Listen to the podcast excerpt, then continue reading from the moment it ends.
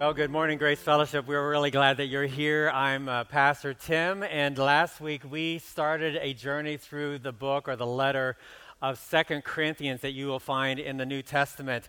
Uh, this is a very personal letter that uh, a guy by the name of Paul, we call him the Apostle Paul, wrote to a church uh, called Corinth. And uh, he talked, uh, last week, he talked about something very personal in his own uh, particular life. This morning, he's going to talk about something personal uh, in their life. And so this morning is going to be personal. Uh, last week, we talked about suffering and comfort. This week, we're going to talk about repentance and forgiveness. Repentance and forgiveness. Say that with me. Repentance and forgiveness. Say it like you like, you like these topics repentance and forgiveness. Okay, many of you, uh, if you're not there now, uh, you have been there. You will be there at some point in the middle of a relationship where repentance and or forgiveness is somewhat lacking and it's creating problems in your entire relational world.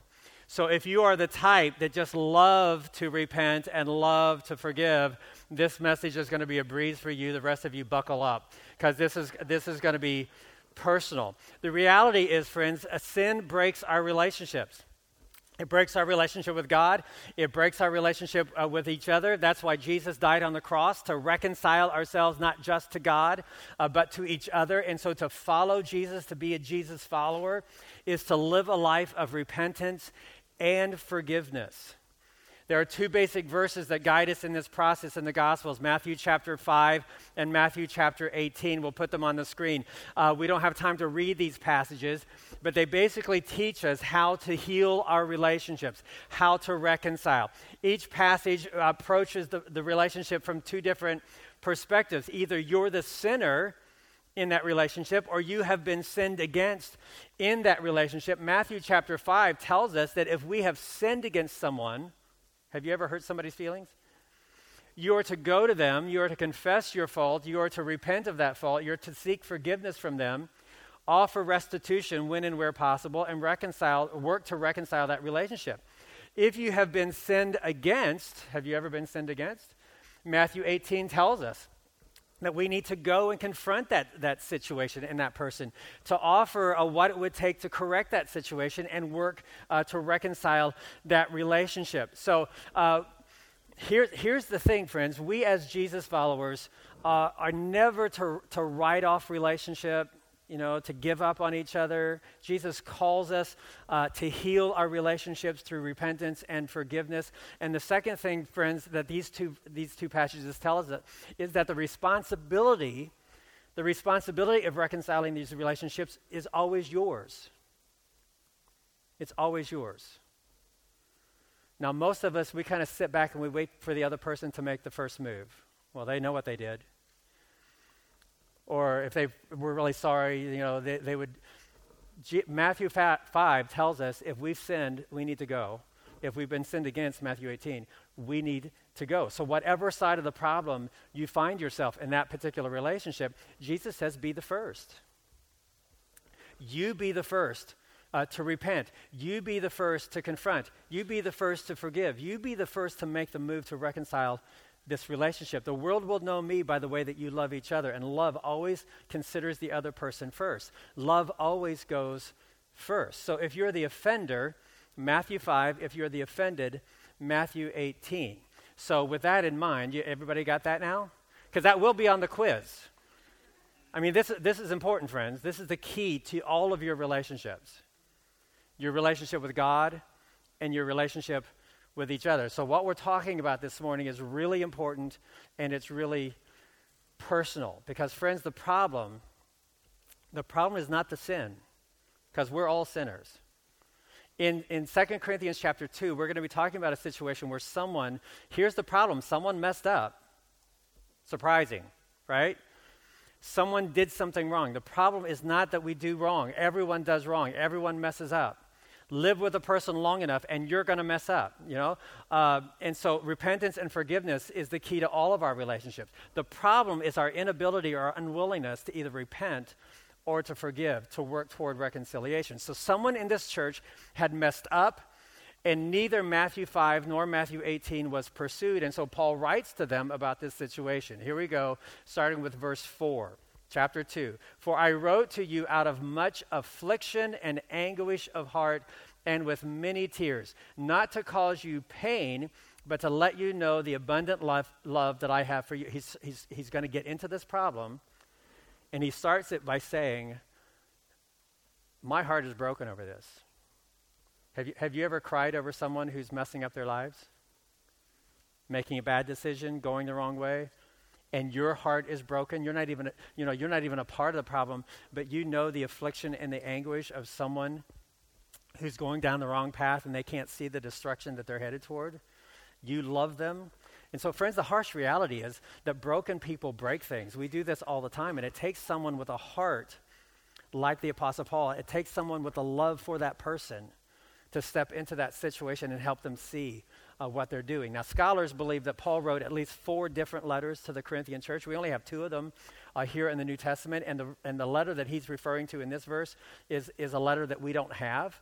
Uh, but he's telling us this is, not, this is not fun for me. This is not fun for me. Repentance and forgiveness is never fun for anybody, right? I mean, this is, this is, this is hard work. So Paul goes on in verse 5. Now, if anyone has caused pain, he has caused it not to me, but in some measure, not to put it too severely, to all of you. I mean, sin, regardless of what is going on, sin affects everyone. Uh, verse 6 For such a one, this punishment by the majority is enough. So, what is he referring to? Someone messed up. They didn't, they didn't pursue the right reconciliation process. Matthew 5, Matthew 18 wasn't done. So, Paul wrote to them in verse 4, and so they corrected that, they corrected their problem. We're not sure what the problem was. It could have been someone um, creating division in the church and just causing all kinds of problems. This could have, Paul had his enemies. It could have been somebody, you know, attacking Paul and trying to destroy his, his ministry. It could have been someone, he refers in 1 Corinthians to someone living in persistent sin uh, that uh, was going unaddressed. And so the fact is that it wasn't good and it was hurting everybody. Sin, friends, f- sin hurts everybody. God hates sin. And the reason he hates sin is because he loves you. Friends, the, the, the only reason God labels anything sin is because it ultimately hurts you and those affected by that choice. Okay? He's not just randomly trying to kill your joy, He wants the best for you. And His heart breaks when we choose the wrong thing. We don't know who sinned, we don't know how they sinned. We don't need to know all those gory details. Kind of want to, though, don't we? Why, why, why are we like that? You know, I mean, the, the, Harvey Weinsteins and the Jeffrey Epsteins and the, you know, I mean, if you're going to talk about it, I'll listen to it, but, you know, I, I don't want to s- appear too interested. Why, why, do we, why do we cozy up to all that kind of garbage? There's a very simple reason, friends. The only way to feel better about our dirt is to, to exploit the, the dirt of others. The only reason we're attracted to that kind of stuff is because we don't know how to deal with our own. And so Paul says they're aware of this. This church is aware of this. Paul is aware of this. He's brokenhearted over this. Uh, and he's saying, I, I don't want to write about this. I don't want to address this, but I love you too much to let this go because this is going to destroy all of us if we don't deal with this. But evidently, in this letter, they, they did deal with it. Now, th- this story has a, has a happy ending. The punishment, he says the punishment was enough. In other words, this guy, he was confronted, he listened to it, he responded, he repented. Don't you love that kind of kind of ending in your relationships? I mean, I can I, I actually talked to somebody that hurt my feelings and they and they apologized. They actually said, they actually owned their stuff and said, I'm really sorry. What kind of, don't you love that when that happens? It always happens, right? No, it seldom happens. It doesn't, it doesn't happen near enough for someone to actually have the courage and the love enough to go to a person and say, hey, you know what, this happened. And I'm not good about this. This hurt my feelings to love enough to confront, and to love enough to say, you know what, you're right. I'm really sorry I did that. What can I do to make it better? Friends, that's the body, that's following Jesus. That's following Jesus. And so this is hard work. This is very hard work to own your offense, to confront your offender, to work through the messiness of reconciliation. And let's stop there for just a moment because all of you have been there. Some of you are there now. You have a broken relationship and someone isn't owning their repentance or someone isn't owning their forgiveness. In either case, you're not working toward the reconciliation that would honor God and heal your relationships. This is hard. This is hard work. And Paul says, I love you too much not to, not to do this and not to try to get this right. This guy was confronted, he confessed. And, and here, here again, I'll just throw this in regardless of how loving you try to do this, not everyone who is confronted is corrected, right? For those of you who have tried to do this, uh, we, we've, we've tried to go the biblical route. We've tried to confront and love, and for whatever reason, they chose not to repent. Why, why would they not do that? Well, because you don't do that. There have been times where you've been confronted, and for whatever reason, you, you didn't want to listen. You didn't want to, you know, own your stuff, and you didn't want to repent. That's the, that's the nature of broken relationships, and this is what it means to follow Jesus. We live a life of repentance and forgiveness. Doing the right thing does not always bring the right result, but Jesus doesn't hold us accountable for the results. He holds us accountable for following him. So in this situation, uh, it, it actually worked. Paul is commending them for doing the biblical thing on, all, on both sides. And so he says this in verse 7.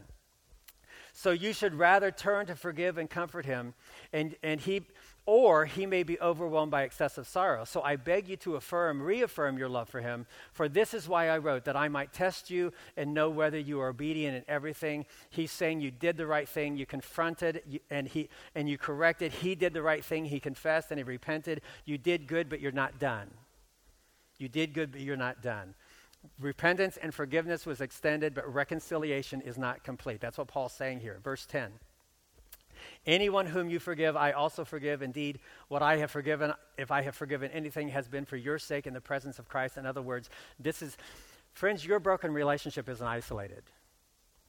If you're at odds with someone, that's going to bleed out into another relationship of yours your bitterness, your anger, your, your vengefulness, your, you know, whatever you're feeling toward this person, your hurt, your offense, if this is not dealt with biblically, this will spread out into your other relationships and everyone will be affected by not doing this biblically. Why, why do we say this? Verse 11, so that, so that we would not be outwitted by Satan, for he, we are not ignorant of his designs. Satan would love nothing more than for you to live in an unreconciled situation with another human being. Satan hates everything that Jesus loves, and Jesus loves you. And so his biggest strategy is to keep you divided from one another and to keep you at odds with one another, to keep you in broken, unreconciled relationships. So, friends, what does it mean to be a follower of Jesus? It means to live a life of repentance and forgiveness. And it starts with Jesus, friends. No heart that is truly forgiven by Jesus would not seek to forgive those who have offended them. No heart that is truly uh, forgiven by Jesus would not seek to repent when they have wronged another human being. So, what does Paul teach us in this passage? There's seven things that that uh, that benefits us when we actually repent and forgive. And here's the first one, friends: personal pride is conquered personal, when you forgive someone, that conquers your pride. Because one of the chief causes of an unforgiving heart is a wounded ego. You think about someone who has hurt you and your unwillingness to forgive that person. Why, why is it that you don't want to forgive them? How dare they do this to me? You have no right to treat me in this way. This is me you're doing this to. you know what? I, I, don't, I, don't, I don't deserve this. And yeah, you don't. Um, but Jesus would tell us that unforgiveness is as much a sin as the sin that needs to be forgiven. What is equally true uh, of their sin is that your sin is not justified by their sin. You, you remember what it says in the Lord's Prayer? Forgive us our debts as we do what?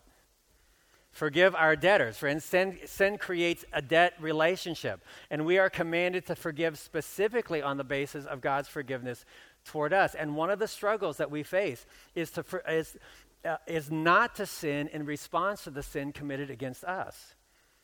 From wallowing in self pity uh, to, to violent retaliation and revenge and everything in between, the, the need to protect our pride when offended makes forgiveness impossible.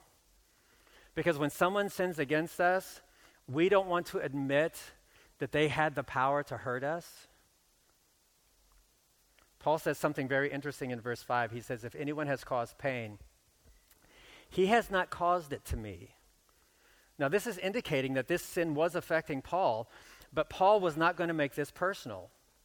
The offender was making it personal about Paul, but Paul was refusing to make it personal about Paul. This is so important, friends. You get hurt and you get offended, and then your friends come around you and they, you know, they try to make you feel better and they say things like, Oh, that was so horrible. What they did to you. How could they do that to you? That is so bad. I mean, you have every right to feel bad. You have every right. And then they start feeding that ego, and then you start thinking, yeah, I do have a right to be mad. I even have a right not to forgive. How, uh, you've got to be careful with this, friends. Your allies may have good intentions, but you've got to check your spirit w- because when they say things like that, because when, when you're hurting and the temptation is to justify your resentment and, and it, to bolster your own ego and to protect your own pride, Paul says if anyone has caused pain, your, friends, here's the deal your pain may be justified, and it probably is, but your resentment is not. You're allowed to hurt, but you are not allowed to hold that hurt and to allow that to create bitterness and resentment and revenge and payback. Friends, no one's sin justifies your own. Paul says this is not about me. In other words, this is, this is not what he did to me. This is just what he did. You see the difference in those two statements? Uh, parents, this might be a, a good parenting tool because sometimes we as parents get offended by the mistakes our kids make. You know, I'm your mother. How, why, why would you do that? You know, um, if, if you would just parent in the way that says, this is what you did, let's deal with what you did. Let's not deal with how, you know, I'm, you know, I'm upset, I'm disappointed, you hurt my feelings. That, that's, that's all secondary. So this, this is, this is what, what we've got. Let's, let's try to correct Let's try to correct this. Friends, love always considers the, the need of the other person, not the need of myself. And what this person needed was confrontation. What this person needed was to be shown his fault. What, what this person needed was an opportunity to repent and to make it right. And so, um, my justified resentment isn't going to help him do that. So this is not about me, me you know, justifying uh, my sense of justice or making me feel better. This is about what you did that needs to be corrected. And how I feel about it is far less important than you getting it right with God and with me and with everyone else that's been affected. Friends, this, this requires an en- enormous amount of humility, right? this requires a great deal of setting my personal feelings aside to do what's right and to get it right in your relationships. Genuine forgiveness conquers pride. Here's the second thing it also demonstrates God's mercy. We understand this from the gospel. Paul says this punishment, in other words, this, this course of correction, um, is enough for this person. He uses the word punishment. It's not the word for vengeance or retaliation. This is Matthew 18. We're fixing a problem here and we're reconciling a relationship we're demonstrating mercy. We talk about the difference between grace and mercy. Grace is uh, giving a person what they don't deserve, and mercy is, is not giving a person what they deserve. Uh, a police officer pulls you over for speeding. Uh, you're guilty, and, and the police officer hands you a gas card. That's, that's never happened to me, but that, that would be grace. Okay? Um, that's grace. Uh, but the police officer pulls you over and decides not to write you a ticket. Friends, that's mercy because you deserve the ticket. And he chose not to give it to you. Okay? So here's the deal mercy, mercy loves the offender more than it hates the offense. Mercy is more concerned about getting it right than how they feel about it. It's more concerned about the person who has done the wrong than the wrong that they have done. It doesn't ignore the wrong, it just doesn't focus on the wrong. It wants to get it right for the sake of the offender and for the sake of the relationship. God, in His mercy, friends, this, He chose to pay the price of your sin so that you would not suffer the consequence of your sin. And that's what forgiveness does it pays the price. Friends, forgiveness is the costliest thing you will ever do. It is, the, it is the most painful, it is the most demanding thing that you will ever do. The Bible calls sin a debt. It describes it in a monetary fashion. Sin creates a debt between the sinner and the one sinned against. So, for example, you steal $100 from me. How dare you? Okay? Uh, but you, you've created a $100 debt. But I choose to forgive you. You no longer owe me $100. But the problem is, I'm still out $100. Who's going to cover that 100 bucks? Well, I am. If I, cho- if I genuinely choose to forgive you, I'm, I'm going to bear the debt of that offense. Friends, that's exactly what Jesus did for you. You owed a debt you could not pay. Jesus paid a debt he did not owe. He took on your debt in the attempts to reconcile with you. And so, f- friends, Jesus followers do this all the time. We bear the debt of other people's sin for the sake of reconciling that relationship. Forgiveness reflects the mercy of God. Here's the third one spiritual joy is restored. When you forgive, you restore the joy of that relationship. David talked about that in the Old Testament. God, restore to me the joy of your salvation. Paul uses three words here forgive, comfort, and excessive sorrow. You need to forgive him, you need to comfort him, but you also need to avoid what, what he calls excessive sorrow. Here's the deal, friends. When a, when a person, how can you tell that a person is genuinely repentant? They feel bad. Now, they do more than feeling bad. Forgive, uh, repentance is far more than feeling bad, but it's not less than feeling bad. A person who is genuinely repentant is really sorry for what they did, and more so, they're sorry for what it did to you. And then on the other end, what is genuine repentance? Genuine repentance doesn't eliminate the sorrow, it just releases the offender of the debt that they created.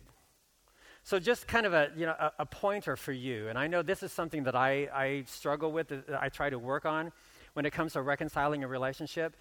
When, when a person wants to apologize to you, let them apologize to you. Most of us, most of us, when someone comes and says, you know what, hey, I'm really sorry I did that, most of us will say, oh, don't worry about it, no big deal. Anybody ever said that? Okay. That, that is minimizing their offense and it's also minimizing your forgiveness. Okay? You cannot forgive something that you don't recognize, that you don't acknowledge. And so you need to give that person the gift of repentance to own their stuff. Because when they own their repentance, you can own your forgiveness and reconciliation, genuine reconciliation can occur.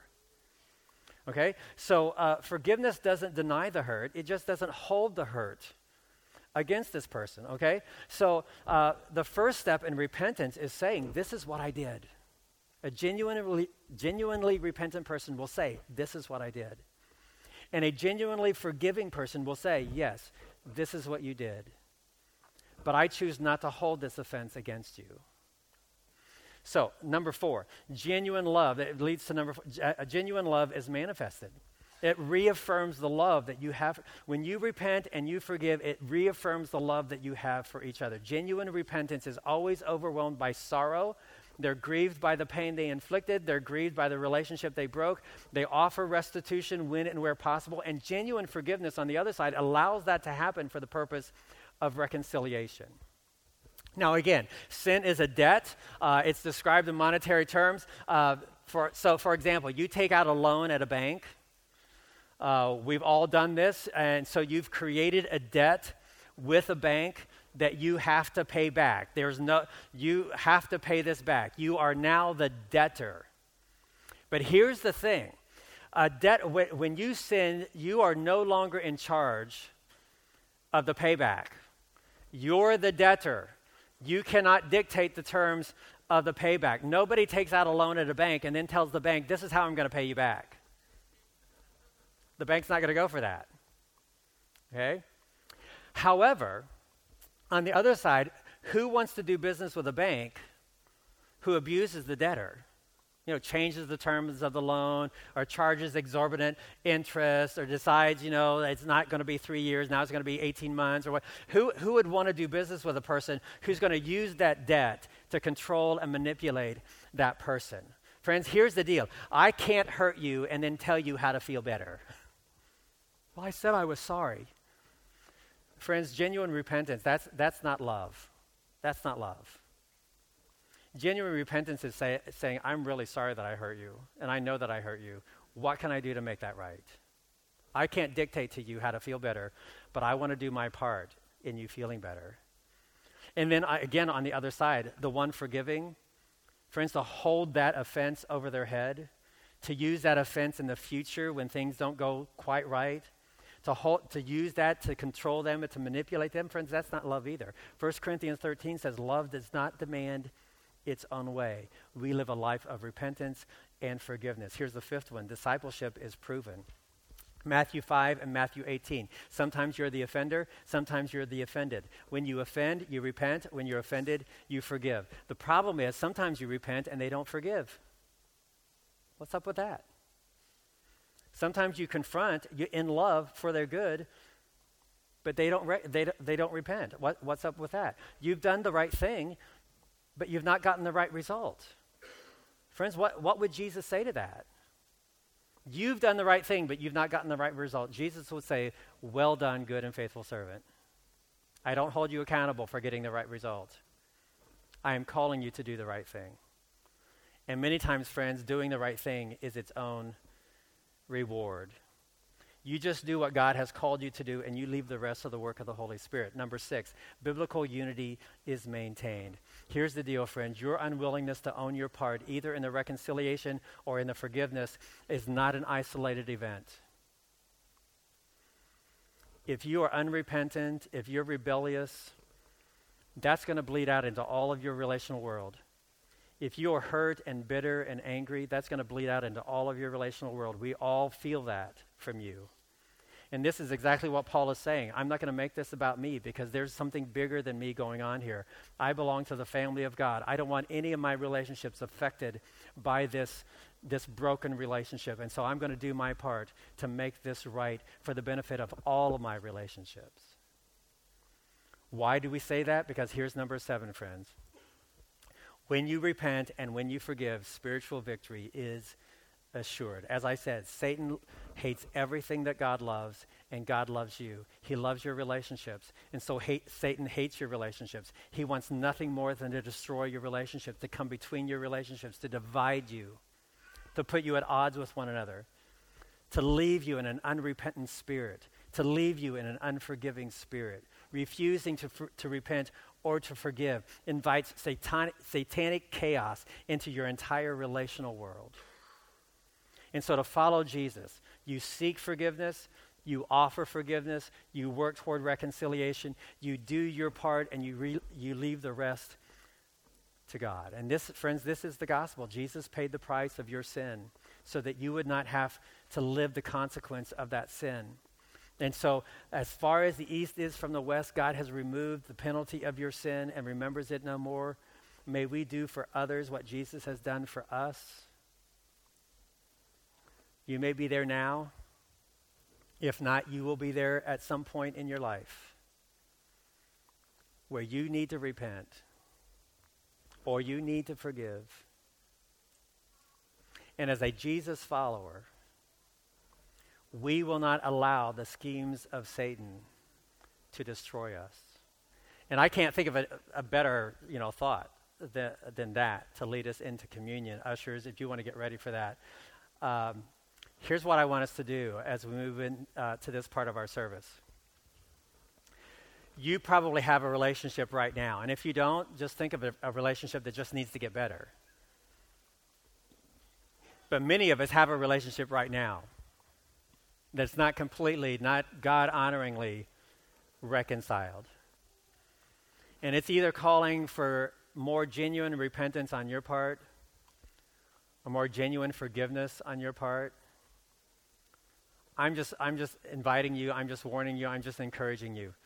Don't let Satan grab a foothold into your spirit and into your life by your refusal to repent or forgive. Follow Jesus and honor God in the way that you pursue your relationships. Jesus paid the price that you owed so that you could forgive as he has forgiven you. Would you pray with me? Father, to that end, Speak to our spirits and guide our thoughts. And more than that, Father, direct our ways. If we need to repent, give us the love sufficient enough to own our stuff. If we need to forgive, give us the love enough to release the debt so that Satan would not destroy our relational world, would not destroy our relationship with you, but that you would be honored in the way that we maintain love between each other. In Jesus' name we pray. Amen.